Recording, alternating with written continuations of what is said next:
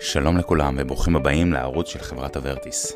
אנחנו מתמחים בהשקעות נדל"ן בארצות הברית באזורים מאוד ספציפיים, ואנחנו מאמינים שלא רק ההשקעות הן טובות, אלא שלהיכנס נכון להשקעה זה בעצם להבין. אנחנו רוצים לתת לכם כמה שיותר ידע על ההשקעות שאנחנו עושים, על מנת שתוכלו להיכנס להשקעה בעיניים פתוחות ולהבין את הסיכויים, את הסיכונים, ושתוכלו לחוות חוויה כמה שיותר טובה מההשקעה. ושתדעו תמיד איך למקסם את ההשקעה ואיך לקבל החלטות נכונות במהלך ההשקעות שלכם.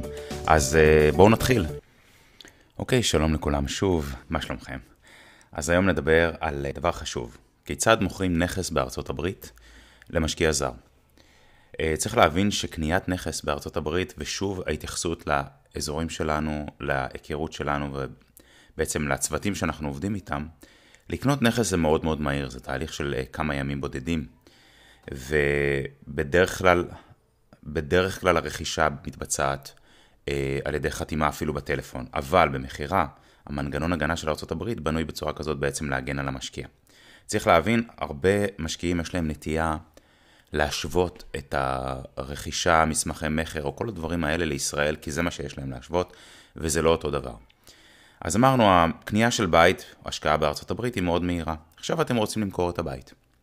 אז בואו נתחיל בדרך אה, מה נכון לעשות. קודם כל, למכור בית, מומלץ שלא יהיה דייר בבית. משתי סיבות.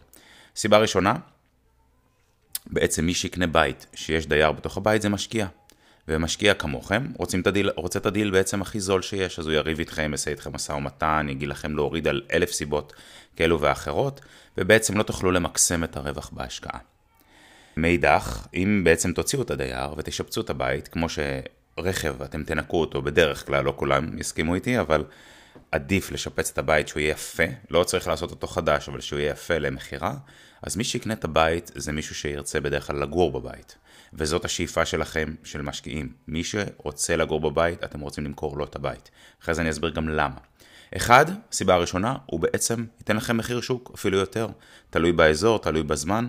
אה, בדרך כלל אפשר גם למכור את הבית מעל ההערכה של המתווך, זה מאוד תלוי בנקודת זמן של השוק. והקנייה היא קנייה רגשית. אז בגלל זה הרבה פעמים אנשים ישלמו כמו שצריך את מחיר השוק.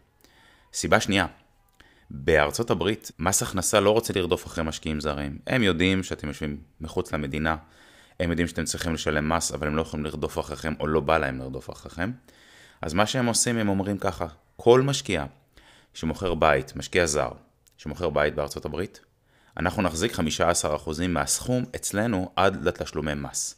בתשלומי מס הוא יקבל החזר כספי. אני אתן דוגמה. למשל מכרתם בית ב-100 אלף דולר. הבית עלה לכם 60 אלף דולר. יש לכם לשלם מס על 40 אלף דולר. נניח שהמס הוא סדר גודל של 6,000 דולר, אוקיי? מס הכנסה יחזיק לכם 15 אלף דולר. זה אומר שאתם בתשלומי המס תקבלו החזר של 9,000 דולר. למה אני אומר את זה? כי בדרך כלל כשזה מגיע, הרבה משקיעים לא מסתכלים על הכסף שעוד יושב במס הכנסה. מבחינתם זה לא שלהם, לא, זה שלכם. ומאוד תלוי במס שלכם, בדרך כלל זה 10%, מאוד תלוי ברווח, זה משתנה. ברגע שזה נמכר, הנכס יימכר לבעל בית, מס הכנסה לא מחזיק לכם את הכסף הזה. וזה נקרא פירפטה. וברגע שאתם אה, בעצם עושים את המכירה הזאת, אז זה הכי פשוט, לקבל, אתם מקבלים את כל הכסף. מתי יותר קשה לעשות את זה? אה, כשיש דופלקס. בדופלקס, אה, שזה בית שמחולק לשני חלקים, לשני בתים קטנים, בעצם קורה שבעצם מי יקנה את זה? משקיע. ואז בעצם במכירה זה כן יותר מקשה עליכם. כן, ניתן, וכבר קרה לנו שעשינו את זה, שבעצם יחידה אחת אה, מוציאים את הדייר, ומי שקונה את היחידה זה מישהו שבא לגור בבית, ובעצם זה המשקיע שקונה את היחידה השנייה גם, והוא משכיר אותה, ואז גם לא מחזיקים לכם את הפירטה. אבל ככה נכון לעשות. עכשיו, למה אני אומר אה, להתייעץ איתנו בדברים האלה? כי זה לוקח זמן. יצא הדייר עכשיו, צריך לשפץ את הבית, צריך להעלות את הבית למכירה. אה, מאוד חשוב להיות עם היד על הדופק. גם במכירה עצמה. חשוב גם להתייעץ איתנו, גם עם הצוותים שלנו, גם עם מתווכים, ויותר מזה, חשוב לדעת משהו אחד. מתווכים בארצות הברית, באזורים שלנו, אה, כיוון שהבתים הם זולים, הם לוקחים 6%, 6 אחוזי עמלה. זה נשמע הרבה, אבל תחשבו שאם הם היו עובדים על אה, מספרים הרבה יותר גדולים, מן הסתם זה היה כמו בישראל, חצי אחוז או אחד אחוז. פה הם לוקחים טיפה יותר. מה שכן חשוב, זה בזמן התהליך של המכירה של הבית, אתם חתומים בחוזה מול המתווך. זאת אומרת שאם המתווך העריך לכם למכירה ב-100 אלף דולר, ואחרי יום, ואני מדבר על דברים שקרו לי, אחרי 24 שעות קיבלתם הצעה של 100 אלף דולר. הנטייה שלנו להגיד, אוקיי, אז בעצם אפשר למכור אותו ביותר.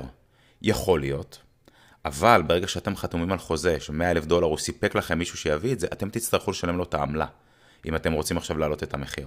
חשוב תמיד להתייעץ אה, ולהמשיך מפה בעצם למכירה של הבית, וכמובן שאנחנו פה אה, נשתדל לתת לכם עוד ערך ועוד מידע. אז תודה ויום טוב.